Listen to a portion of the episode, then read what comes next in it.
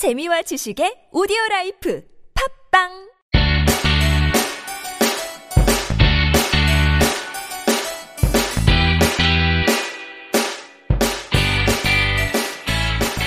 찾아가는 법률 서비스를 지향하는 법률사무소 시우 김삼연 변호사입니다. 246회 함께 읽는 민법을 시작해 보도록 하겠습니다. 이제 또 새로운 어, 한 주가 시작되었죠. 주말 행복하게 잘 보내셨는지 예, 궁금하네요. 이제 2018년이 이제 시작이 되고 어 이제 한 10여일이 이제 지났는데 아직도 아, 먼 길이라고 할 수 있겠죠. 1년이라는 정말 긴 시간이 우리에게 남아 있고 이 시간들을 어떻게 채워갈 것인가는 아, 오롯이 우리의 몫이니까 아, 정말 어떻게 보면 힘든 일일 수도 있지만 아, 정말 멋진 일이잖아요. 내가 하기에 따라서 정말 다르게 채워갈 수 있다라는 거, 아, 그 정말 매력적인 일인 것 같고 아, 그 어, 삶이 주는 무게가 무거운 어, 것과 비례해서 아, 그만큼 더좀 어, 열정적으로 어, 어떤 어, 동기부여가 되는 어, 한번 도전해보고 싶은 그런 마음이 드는 그런 것이 아닌가라는 생각이 들고 그 계획 같은 거 세울 때 여러분들은 어떻게 하시나요? 예전에 그 책 이름은 제가 정확하게 기억이 나진 않는데 그 중요한 일과 아, 급한 일 이를 두 가지의 카테고리를 만들어서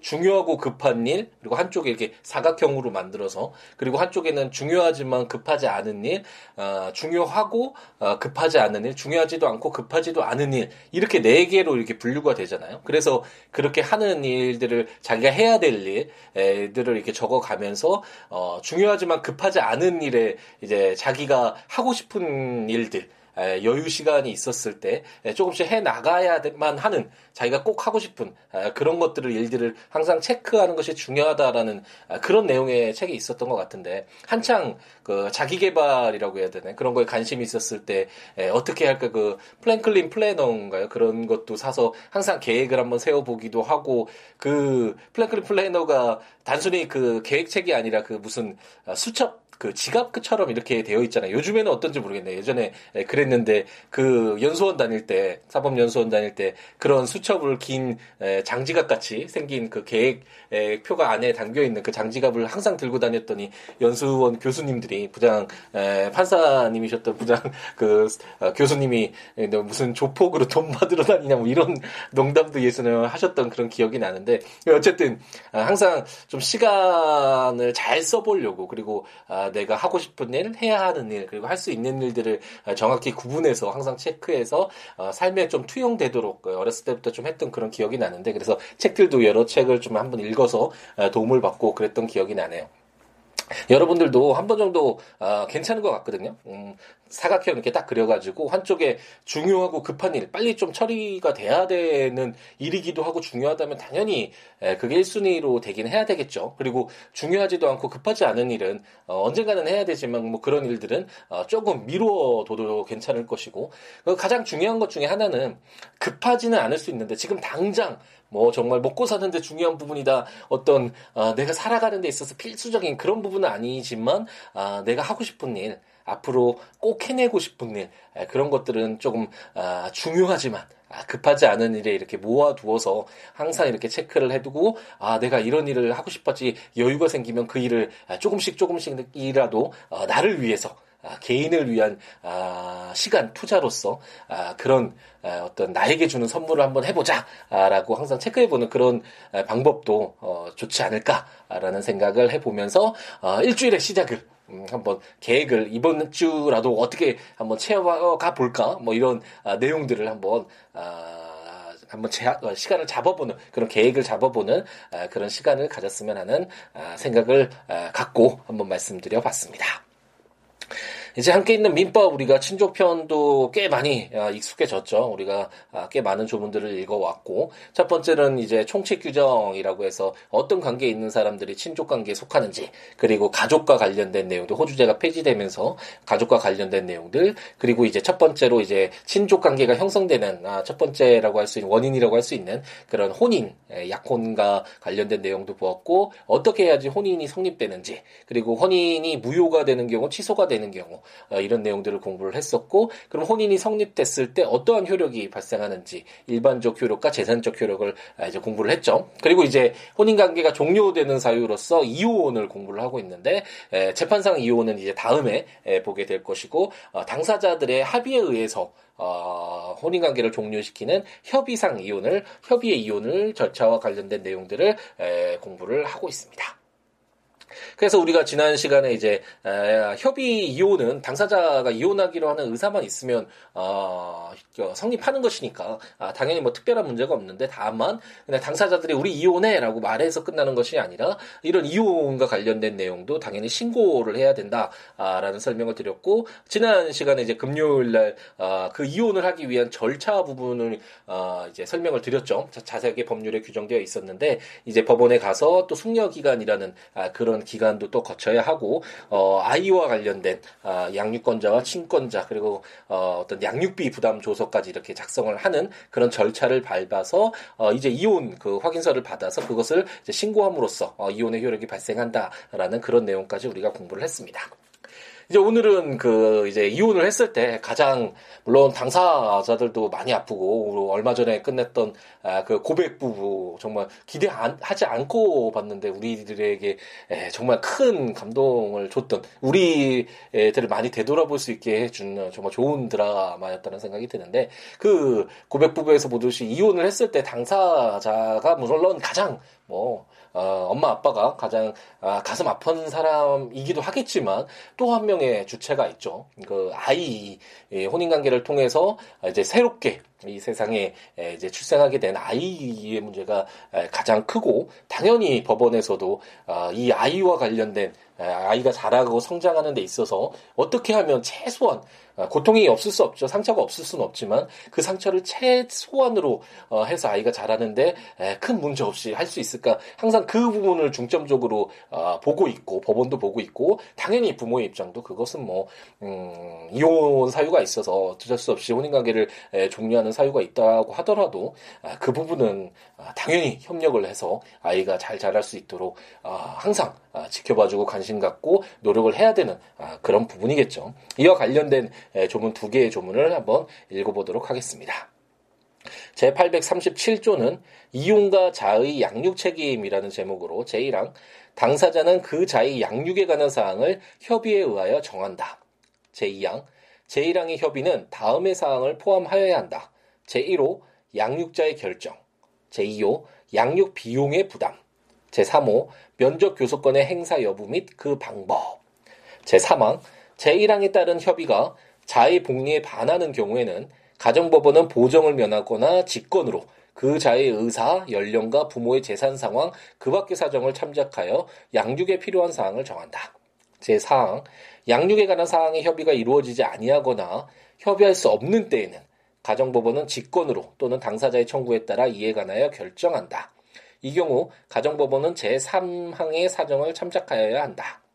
제5항, 가정법원은 자의 복리를 위하여 필요하다고 인정하는 경우에는 부, 모, 자 및 검사의 청구 또는 직권으로 자의 양육에 관한 사항을 변경하거나 다른 적당한 처분을 할 수 있다.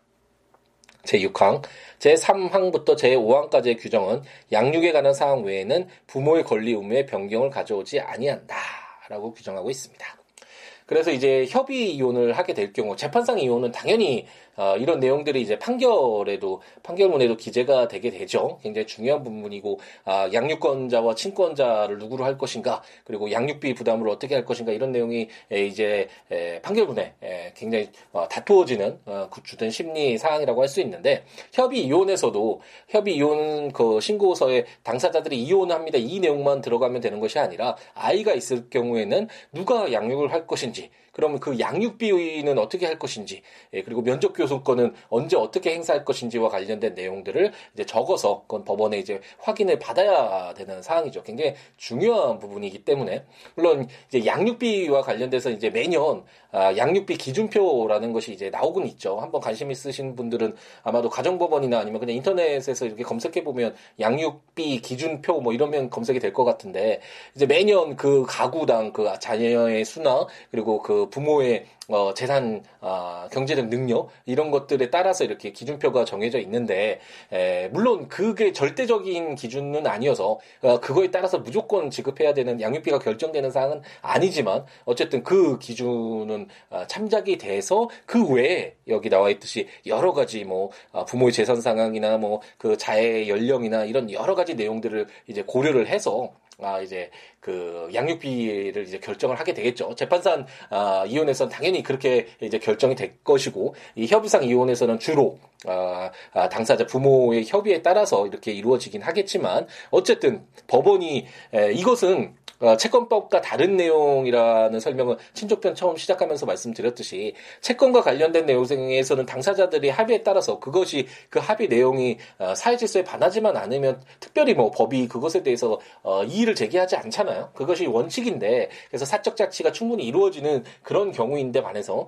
이런 친족편과 관련돼서는 이게 당사자 협의에 따라서 어 양육비 나는 절대 안 줄 거야. 근데 그 양육하는 사람이 경제적 능력이 굉장히 떨어져서 자가 성장하는데 굉장히 어좀 어, 불리한 그런 상황이다. 어려운 상황이다. 이런 경우에도 법원이 어, 당사자가 합의, 합의했으니까 어, 그대로 뭐 인정합니다. 이런 식이 된다면 이것은 좀 다른 문제가 되겠죠. 우리 사회의 어떤 근간이 되는 가장 기본적인 어, 토대라고 할 수 있는 가정 그리고 어, 자아의 어떤 양육과 관련된 이런 부분들은 당연히 공익적인 관점에서 바라볼 필요가 있고 그래서 법원이 직권으로도 야 이런 아, 양육에 관한 사항들을 이제 결정할 수 있도록 어, 이렇게 규정을 두고 있고 여기에서 이제 자의 그 자녀의 복리를 위해서 필요하다고 할 경우에 부모뿐만 아니라 그 자녀뿐만 아니라 검사까지도 어, 공익의 대변자라는 설명을 드렸었죠. 이 친족편을 읽으면서 검사가 많이 등장을 하는데 검사가 어, 수사를 잘하고 무서운 지위에 있는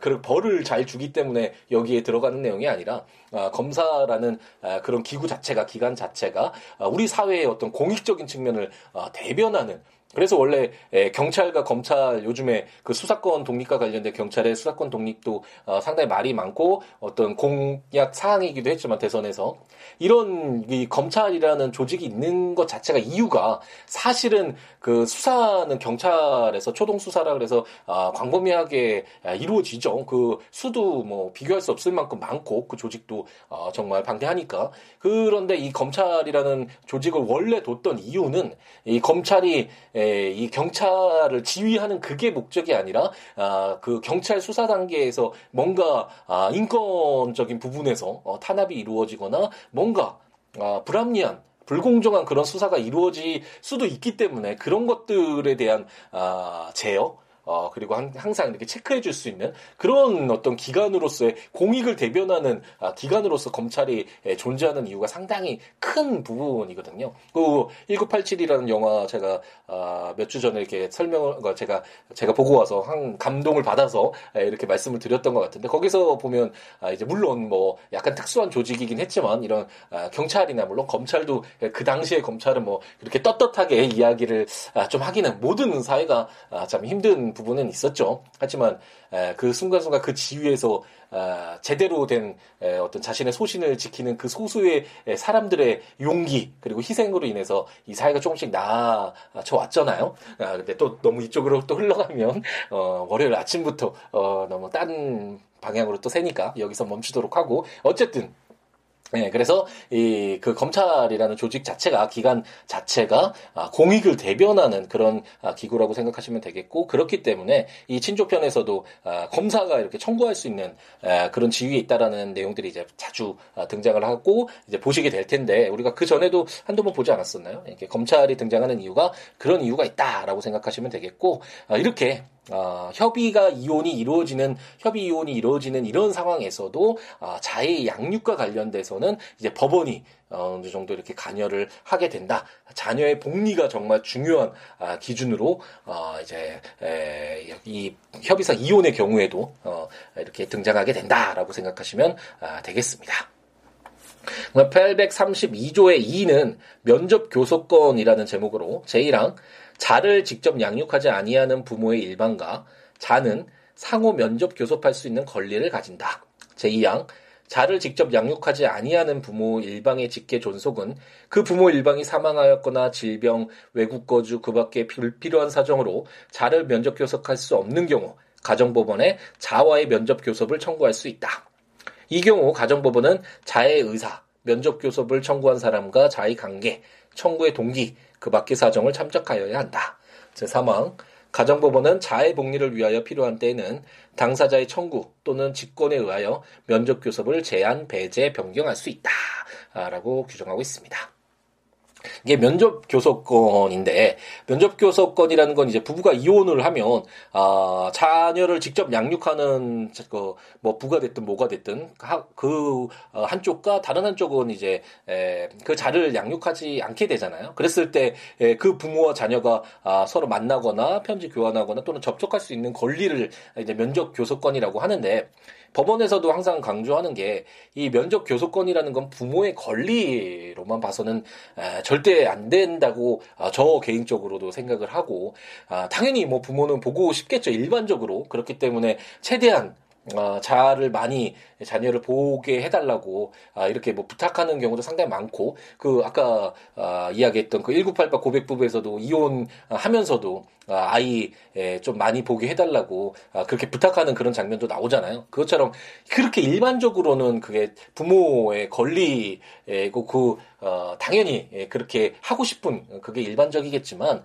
어, 그렇지 않은 경우도 사실 어, 상당히 많이 있고 어, 그랬을 경우 그 아이는 당연히 같이 있는 양육을 하는 뭐 부가 됐던 모해와의 관계는 당연히 유지가 되겠지만 그 외에 어, 같이 살지 않는다고 해도 어, 양육을 하지 않는다라고 해도 부모라는 아, 그 관계가 끊어지진 않고 항상 그리움, 어, 가족, 어, 나의 부모로서 어, 존재하는 것이잖아요. 그러면 부모로서는 아, 이혼을 했고 아, 그리고 양육을 담당하지 않는다고 하더라도, 아, 정말 그 도리로서, 부모의 도리로서 그 자녀에게 항상 어, 자녀와 만나고 자녀를 신경 쓰고 자녀를 돌봐주고 관심과 애정을 쏟는 것. 그래서 이런 면접 고소권을 이행해야 되는 것은 이제 부모의 권리일 뿐만 아니라 아, 의무라는 것을 아, 정말 아, 명, 명심을 다들 만약 이혼을 하는 그런 부부가 있다면 아, 단순히 이게 부모가 어, 양육하지 않는 아, 부모를 위한 권리라고 생각할 것이 아니라 자녀를 위해서 아, 당연히 해야 되는 그런 의무적인 성격도 정말 중요한 부분이다라는 점을 참고로 어, 말씀드리고요. 아, 이 면접 고소권이라는 건 그런 것이고 당연히 재판상 이혼에서도 이 중요한 아, 내용으로서 아, 대체적으로 법원에서는 이제 한 달에 두 번 정도 이렇게 격주로 주말을 이용해서 하룻밤 이렇게 자는 식으로 이제 권유를 하는데 이건 당사자의 뭐 합의에 따라서는 당연히 그 면접 교섭권은 다른 내용으로 뭐 일자나 방법이나 이런 내용들은 당연히 바꿀 수 있는 것이고요. 그런 내용들을 이렇게 정해서 어, 그래서, 어, 이 이혼할 때, 에, 협의 이혼의 경우에도 당연히 그 내용들이 에, 들어가서 법원에 확인을 받아야 된다라고 생각하시면 되겠고, 아까 말씀드렸듯이, 그 법원은, 가정법원은, 어, 자녀의 복리를 위해서는 이것이 물론 지금 좀 흥분한 상태에서 부모의 의무이기도 하다라는 점을 강조하기는 했지만, 자녀가, 어, 정말 생활하는데, 아, 그런, 어, 계속 좀 다른 어, 생활이 이제 정착이 되어 가는데 계속해서 어, 그 기존의 부모를 만남으로 인해서 자녀가 상처받고 지금 이제 현재 그 생활에 적응이 조금 해야 하는 적응을 해야 하는 그런 요소가 되는 경우도 있잖아요. 그래서 그럴 경우에는 어, 가정법원이 당사자의 청구나 직권에 직권으로 어, 면접 교섭을 어, 제한하거나 배제하거나 아니면 그 내용을 아, 변경할 수 있도록 아, 이렇게 규정을 하고 있습니다.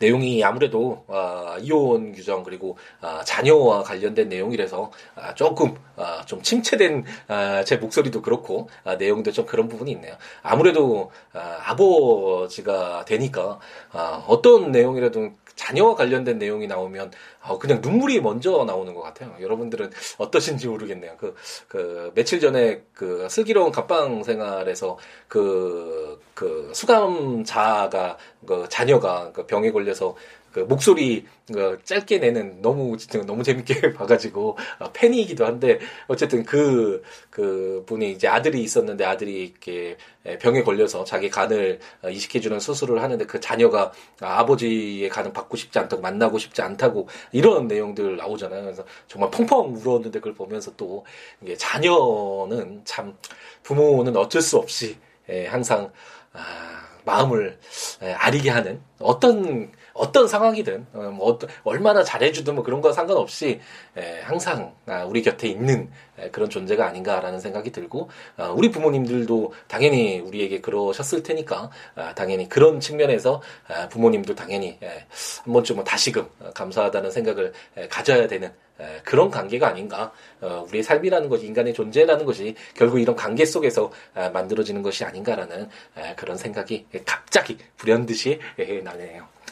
어쨌든 네, 이 조문들 좀 길었죠. 이번에도 오늘 아, 시간에 읽는 조문도 좀 길었는데 아, 국가법령정보센터나 제가 전자책으로 발간한 함께 있는 민법이나 아니면 뭐, 블로그 siwo.com, siwo.net, siw55law.com.net에 해당 조문과 설명들 참고하시면서 들으시면 좋을 것 같고 어, 법률 외에 어떠한 내용이라도 좋으니까요. siwo.com, siwo.net 또는 siabooks.com, siabooks.com 블로그나 026959-9970 전화나 아, siwo 골뱅이 gmail.com 메일이나 트위터나 페이스북에 siwo 오셔서 여러 가지 함께 이야기 나누면서 더불어 함께하는 우리였으면 하는 희망을 가져봅니다. 한번 아, 월요일 아침 이제 또 다른 아, 일주일의 시작이 에, 되었으니까요. 아, 아까 말씀드렸듯이 한번 계획도 어떻게 하면 아, 이번 주 정말 멋지게 채울 수 있을까 한번 계획도 한번 잡아보시고 아, 이렇게 아, 계획도 아, 실천을 해 나갈 수 있는 아, 이렇게 열정 가득하게 아, 우리 일주일 채워갈 수 있는